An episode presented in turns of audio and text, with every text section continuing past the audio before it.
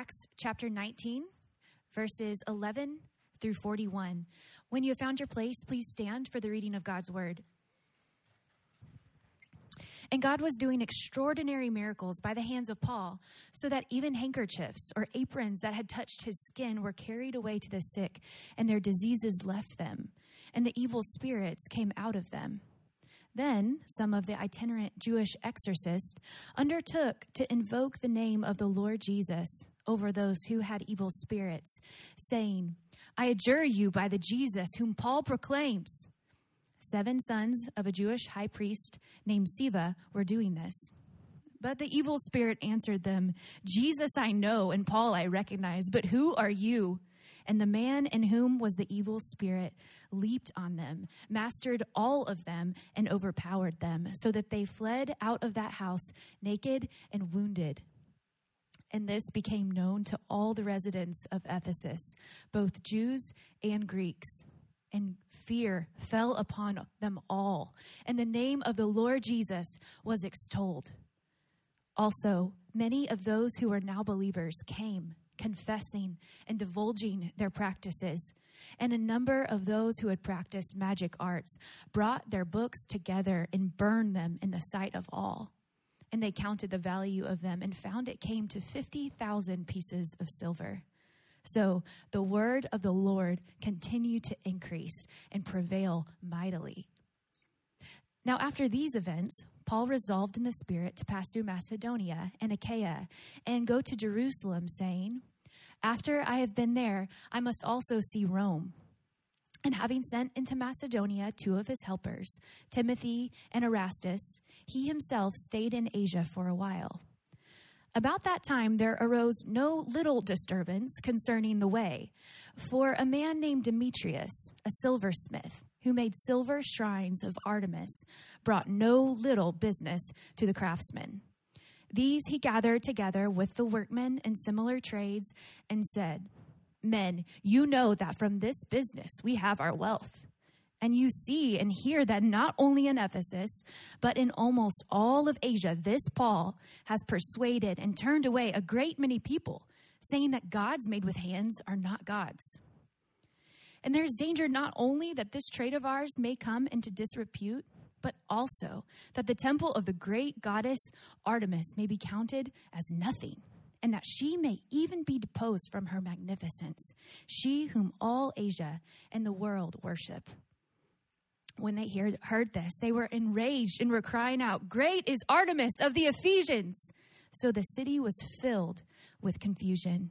And they rushed together into the theater, dragging with them Gaius and Aristarchus, Macedonians who were Paul's companions in travel. But when Paul wished to go in among the crowd, the disciples would not let him. And even some of the Asiarchs who were friends of his sent to him and were urging him not to venture into the theater. Now some cried out one thing, some another, for the assembly was in confusion, and most of them did not know why they had come together. Some of the crowd prompted Alexander, whom the Jews had put forward. And Alexander, motioning with his hand, wanted to make a defense to the crowd.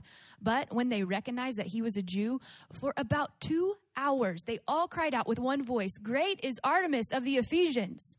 And when the town clerk had quieted the crowd, he said, Men of Ephesus, who is there who does not know that the city of Ephesians is temple keeper of the great Artemis and of the sacred stone that fell from the sky? Seeing then that these things cannot be denied, you ought to be quiet and do nothing rash. For you have brought these men here who are neither sacrilegious nor blasphemers of our goddess. If therefore Demetrius and the craftsmen with him have a complaint against anyone, the courts are open and there are proconsuls. Let them bring charges against one another. But if you seek anything further, it shall be settled in the regular assembly. For we really are in danger of being charged with rioting today, since there is no cause that we can give to justify this commotion. And when he had said these things, he dismissed the assembly. This is the word of the Lord. Praise be to God. You can be seated.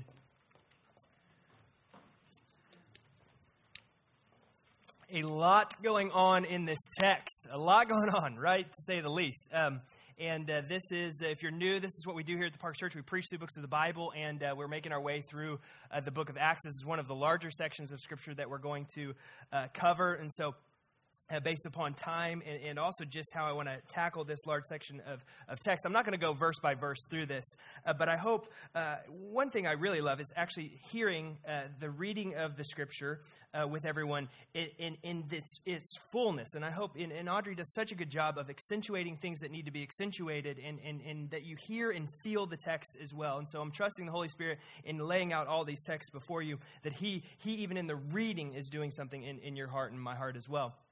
But there are two things I want to focus on uh, this morning. One is something that Luke, the writer of Acts, is doing constantly uh, in, in this book he writes, is that he's highlighting different responses to the gospel. He's high, highlighting different responses to Jesus, right? And so, as we've been walking through this, so if you're taking notes, you might write responses in your notes. Uh, did you sense, as Audrey read, some of the different responses from people? And I'm going to highlight those and we're going to walk through those. Did, did you feel that? And then the second big, and this is more of the overarching kind of thing here in, in this text, is this idea of idolatry. This idea of idolatry. And you have in this text something very obvious, right? The, the, the goddess of Artemis, right? Or, or Diana. And then you also what is maybe a little bit more I want to look at hidden. You have these these these these idols that are playing or running under the surface, and so I want to look at, at both of those, and I want to look at responses as the gospel uh, attacks those and goes after those. And so let's start here with the first scene, which is verses 11 through 20, uh, the sons of Sceva. Right, so it, it sets up this this first picture that that God was doing extraordinary miracles. Is verse 11 by the hands of Paul. First and foremost, in Acts, you need to see that who is the one who is moving in power? God is, right? And he's moving through Paul, okay? So the miracles are happening because God is powerful, not Paul's powerful. That can get confusing in this text because it says that handkerchiefs and scarves, like Paul lays his hands on them and they were sent out and they had like this, this healing power. That was not because of Paul's power, that was because of God's power.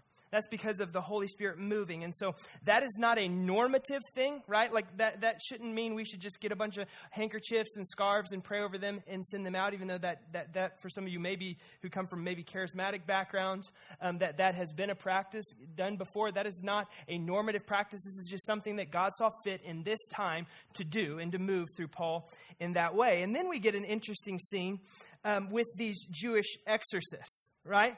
And so you have these Jewish exorcists who understand the power of God, who see the power of God being manifest in Paul and how it's delivering people, how it's setting people free. And so they're like, man, that's, that's really powerful. That really seems to work. Why don't we employ that? And so they, they come across this man who obviously has an e- evil spirit oppressing him and they say this is how we're going to do it we're going to we're going to adjure it we're going to talk to it in the name of jesus that paul speaks about Interesting method, right? Now, what does the response? Look at it in verse 15. But the evil spirit answered them Jesus, I know, and Paul, I recognize. But who are you?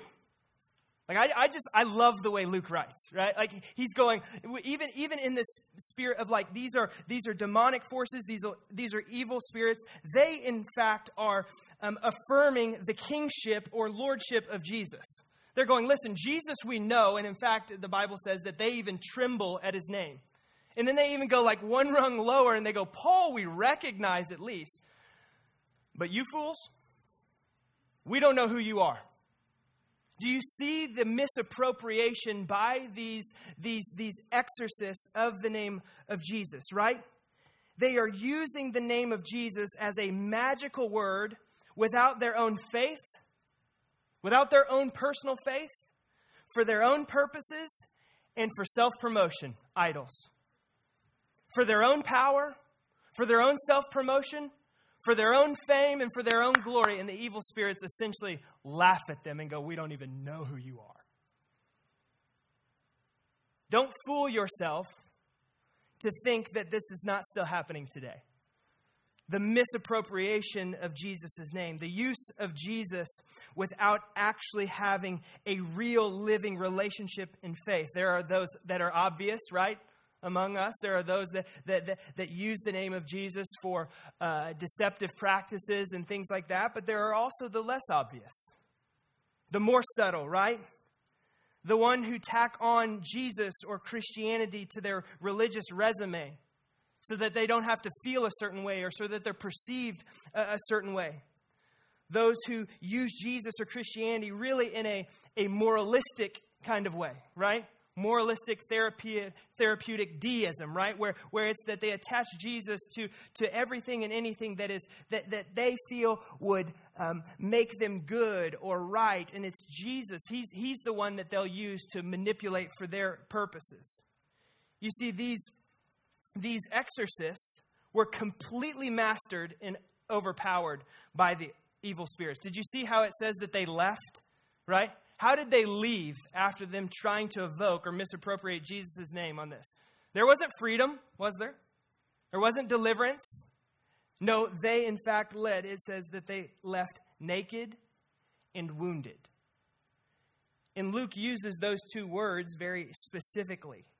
You see, trying to battle the enemy, trying to battle even idolatry to the word of, of, of choice this morning, apart from a true relationship with Jesus is ultimately going to leave you and I in a worse place than before.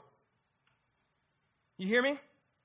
Like trying to wage war against the things of the enemy by misappropriating the name of Jesus without actually having a relationship or faith in Christ will leave you in a worse place than before. These men run out naked and wounded. A small little scene highlighting, showing us one, the power of God, the power of the Holy Spirit, alive in people like Paul. It's powerful. But also the warning to not misappropriate, to misuse, to abuse for your purposes, self promotion, for self glorification, to fill in your religious resume, for manipulation, the name of Jesus. And as you can imagine, the rest of this scene, the story makes its rounds in the city. And a response happens. It's, in fact, a positive response. Right? Notice what happens. There, there are three responses in verses 17, actually, four responses in verse 17 to verse 20. And it says, This became known to all the residents of Ephesus, both Jews and Greeks. And here's a response. And fear fell upon them, and the name of the uh, Lord Jesus was extolled or worshiped. Response number two, right? And it says, also many of those who are now believers came confessing, response number three, and divulging their practices. And a number of those who had practiced magic brought their books together, burned them in the sight of all. Response number four, repentance this idea that those who were practicing this magic or the, the, these evil things, they were coming and they were divulging, they were sharing what they were doing, and they were in fact burning up all these books and these things that they had been a part of to go, listen, we no longer are a part of that. We are following Christ. So there was fear, there was worship, extolling, there was confessing, and there was repentance. Anytime you or I are going to turn away from idolatry, that is going to be the response. Fear, like an awe of actually who God is. You see, one of the reasons I think those exorcists they actually went in with the manipulative purposes because they actually didn't understand who God was. There was no fear of him. There was no true knowledge that this is the God of the universe, the creator God. You don't just evoke his name or the name of his son for your deviant purposes, for your self promotion. And then there's this worship. There's this confession, right? That when we see who God is, when we worship Him rightly, there is this confession of the struggles and the idols in our heart. And then there is this repentance. And, and, and for them, it was bringing these things and laying them before it was consuming. It was, it was, it was kind of a visible demonstration of, of an inner commitment, right? It was them going, We're no longer part of this. You can burn up these books, and it puts a price on them, doesn't it? It says that they were, they were worth what 50,000 pieces of silver, that's a lot of money. Up in smoke. They counted all as loss, right? And this is an interesting backdrop or story to highlight the next section. The next section that Audrey read that's in your Bible with the man named Demetrius. Here, all of these books, all of this profit is up in smoke because they're going, listen, we want to follow Jesus. We want to surrender to him as king. We no longer want to use and abuse his name for our purposes. We want to worship him. And then you have Demetrius in this next section. And this next section is full of responses of chaos. Absolutely chaotic responses. And so the first thing I want us to see is, is the responses to idolatry. First, we have to see the pervasiveness or the prevalence of idolatry, okay? The pervasiveness or prevalence of uh, idolatry, okay? So Paul now is a little bit of time after this last scene, and it says in, in verse 23 and about that time arose no little disturbance concerning the way. And if you'll notice, that's a capital W, meaning this is, this is Christianity, this is the way of Jesus. This is a term we use here at, at our church. For a man named Demetrius, a silversmith, who made silver shrines of Artemis, brought, b- brought no little business to the craftsmen. In other words, this guy made a lot of money on this goddess of Artemis. Artemis. This guy made a lot of money by fashioning these idols that represented what she stood for. And so he hears the message of the gospel and he is concerned. What is he concerned with? His profit. He's concerned about what he holds dear. And so Demetrius stirs up dissent because this message of the gospel is attacking his profit. And what is very interesting, most scholars believe that Demetrius actually, he, he actually never heard Paul preach or present the gospel. Most scholars believe that. And so, yet, what we see here is that Demetrius, however, not hearing the gospel before from Paul, he actually understands the implications of the gospel. Meaning, he understands what must occur when the gospel is true in a group of people's life. Did you pick that up? Look at it in, in verse 25 through 27. This is the implication. Men, you know that from this business we have our wealth, idol. And you see and hear that not only in Ephesus, but in almost all of Asia, this Paul has persuaded and turned away a great many of people, saying, implications of the gospel, that gods made with human hands are not gods.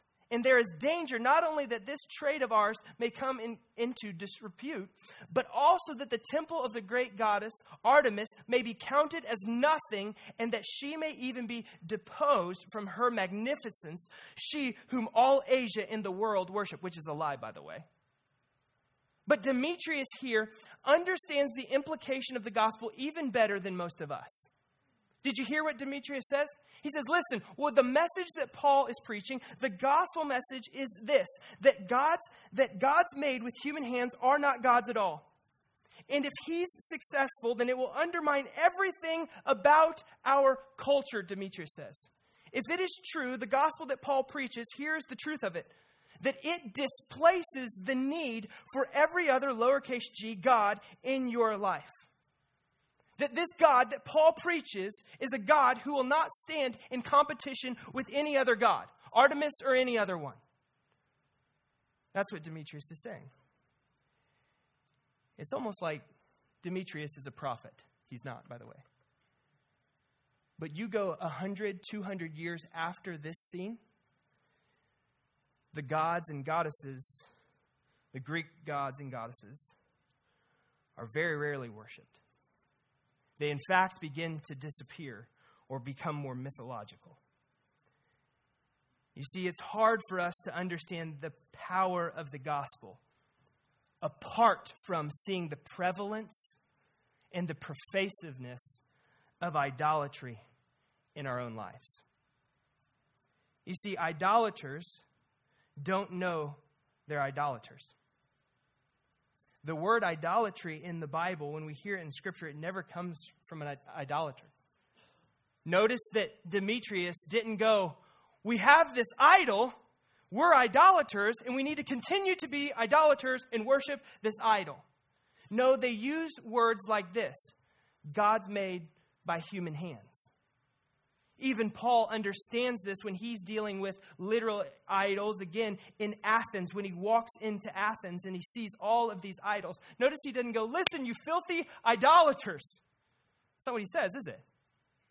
He walks in and he goes, You have all of these images of gods. You have all of these gods. And I even noticed that you have one that says a, a, a place for an unknown God.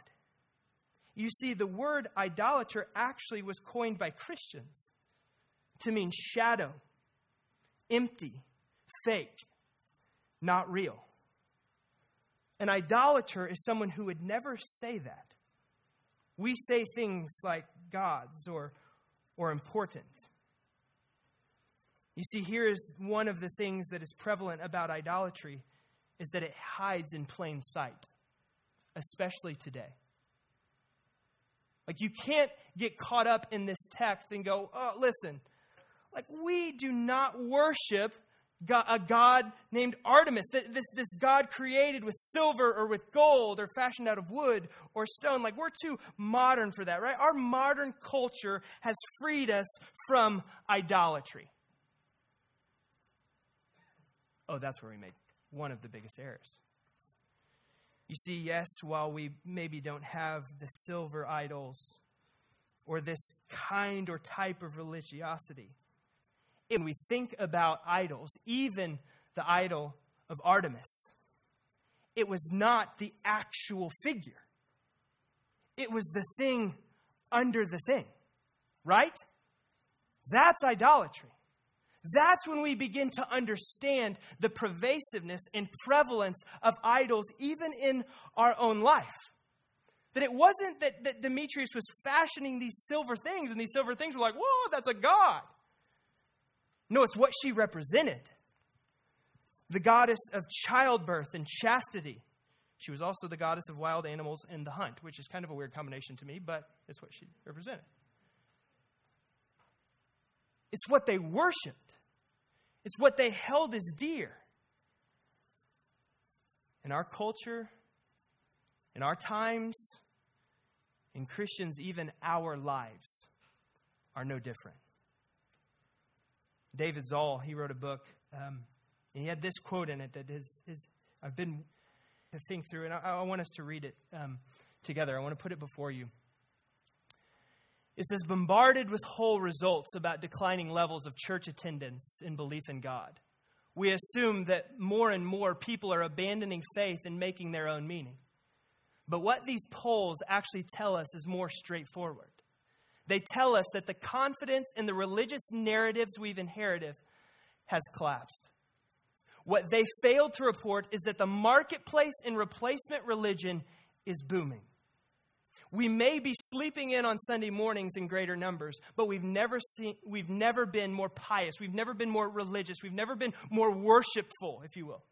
Religious observance hasn't faded to pay secularization, right? We're modern so much as it's migrated and we've got the anxiety to prove it. We're seldom not in church. Keep that up there. Well, let me talk to the Christians in this room.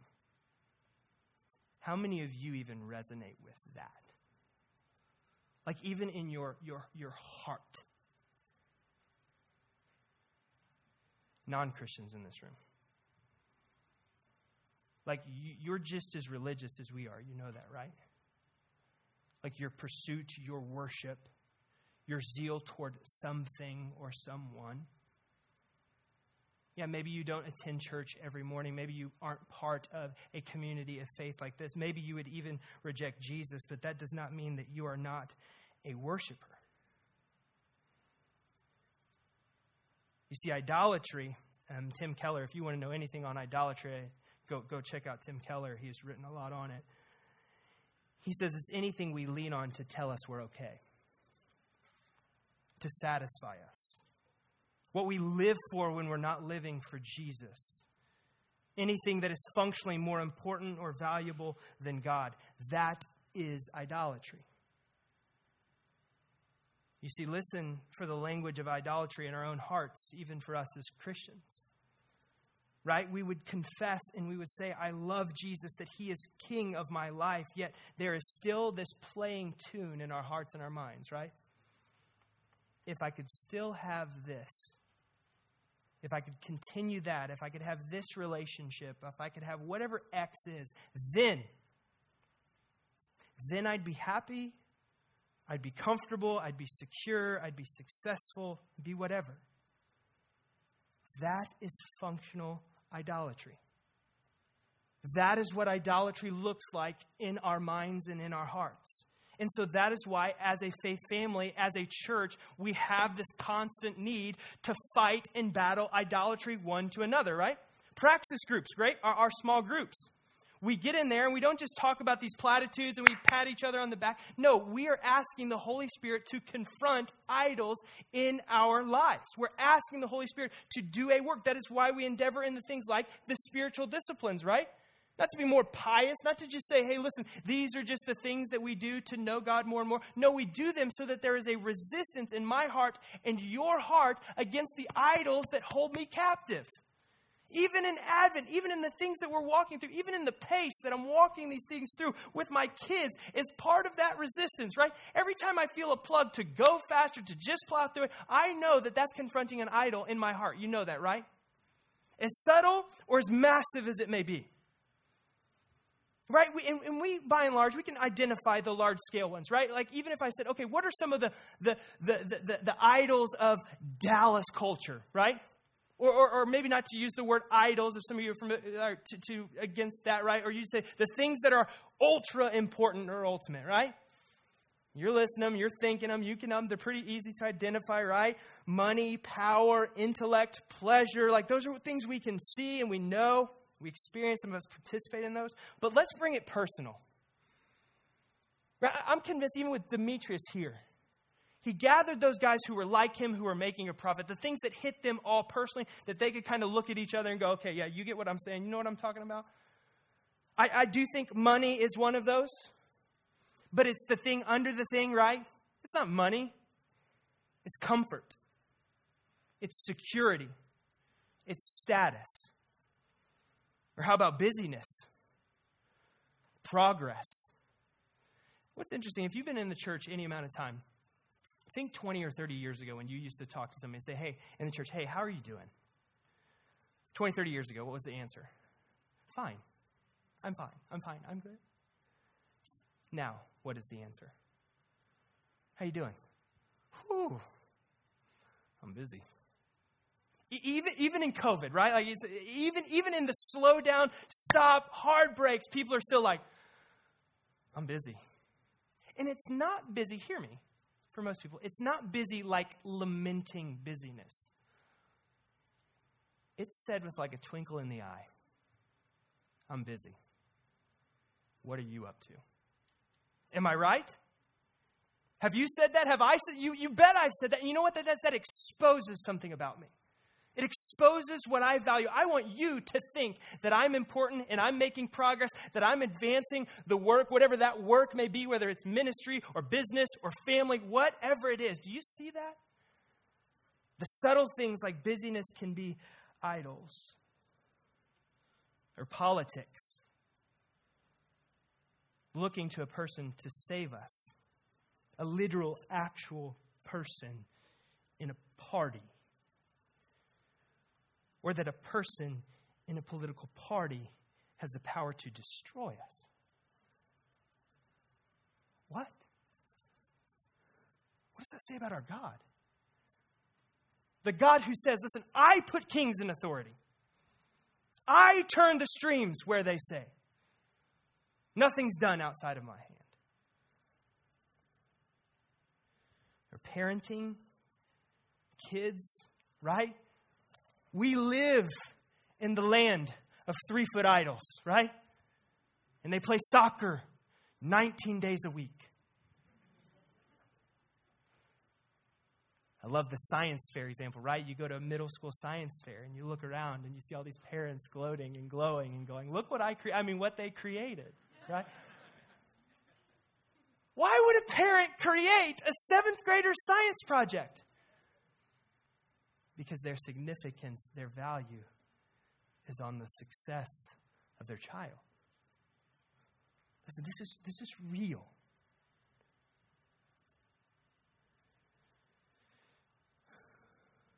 control, security. We've talked about those things as being idols.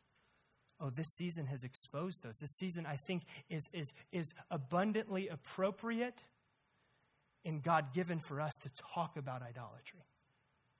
Even the season of COVID, but even more the season of Advent, where they just read and lit the candle of peace, shalom.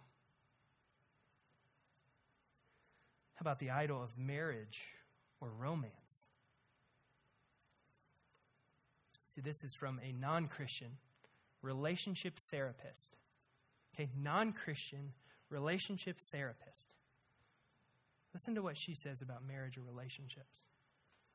She says, We come to one person, and we basically are asking them to give us what once an entire village used to provide. Give me belonging, give me identity, give me continuity, give, give me transcendence and mystery and all, all in one. Give me comfort, give me edge, give me novelty, give me familiarity, give me predictability, give me surprise. That's how some of you approach either the thought of marriage, like if I can just have that relationship with that person, then those things will be there. Maybe that's how some of you are approaching your current marriage, your current relationship, putting the weight of salvation or hope on a singular person.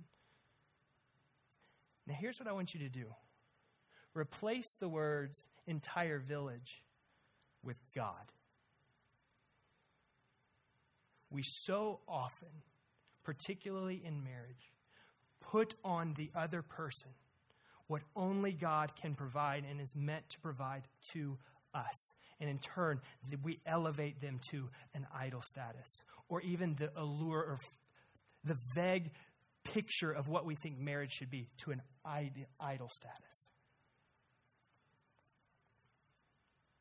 You see, the prevalence of idolatry I think John Calvin hit it right on the head when he says, Our hearts are idol factories, constantly producing these.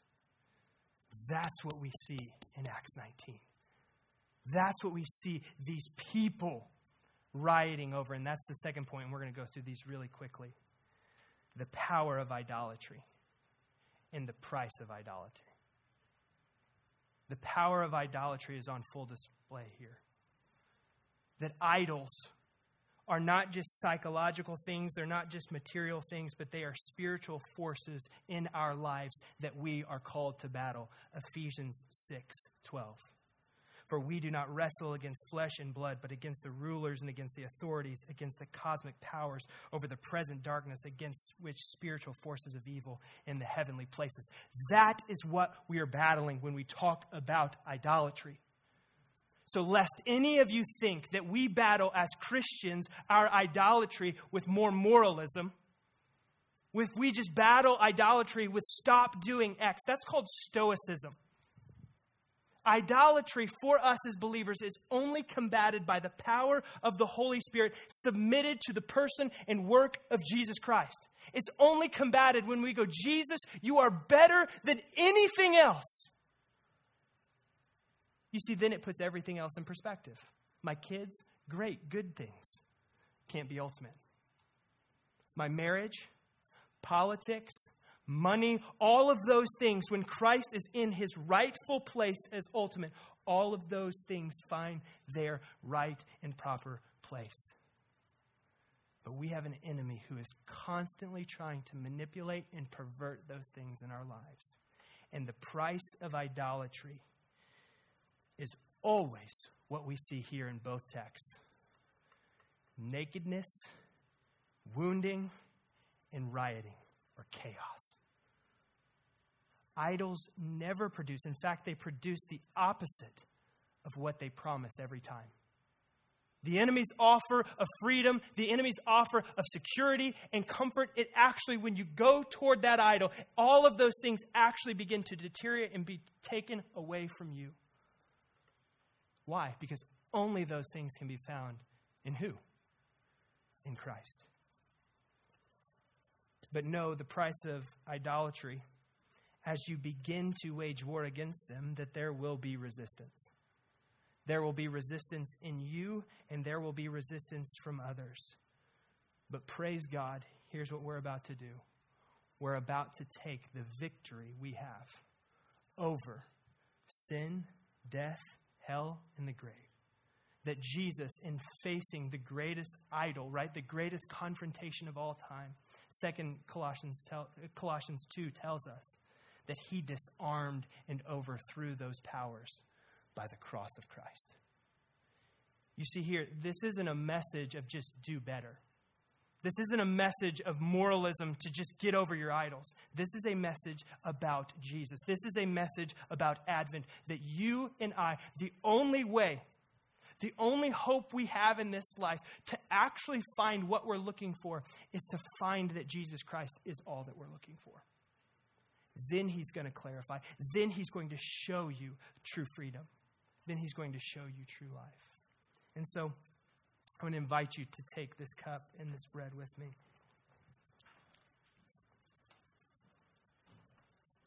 And I appreciate you guys giving me a few extra minutes on a topic that we could unpack for about three years.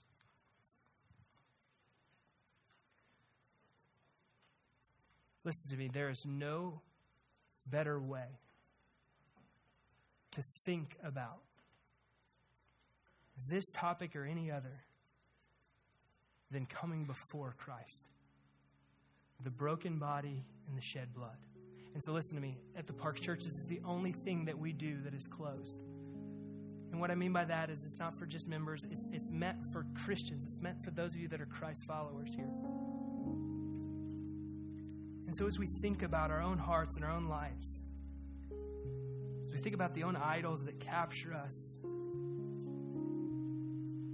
Maybe for some of you, you're going to take communion today for the first time as actually a believer because you're going to trust in Christ instead of trusting in yourself to save. For those of you who are believers, I don't want us to take this flippantly. We're just at a religious routine, but I want us to take this thinking that this is the shed blood and broken body that gives us the ability to wage war against those idols in our lives, that calls us away from them, that draws and beckons us. And so let's take the broken body together, the bread of Christ. And in the same manner, Jesus took the cup and he says, This cup represents the new covenant, which is found in his blood. This is the blood of Christ, spilled, shed for us to save us and redeem us, to forgive us. So let's take the cup together. In church, the one fitting response after taking the broken body and shed blood of Christ is what? Worship. Let's worship God in prayer now. Father, we love you. God, thank you for sending your Son who would die for us so that we might find life.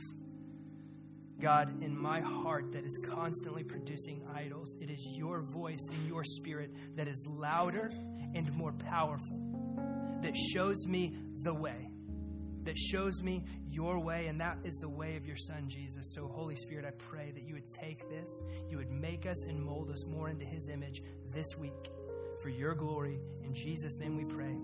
Amen and amen.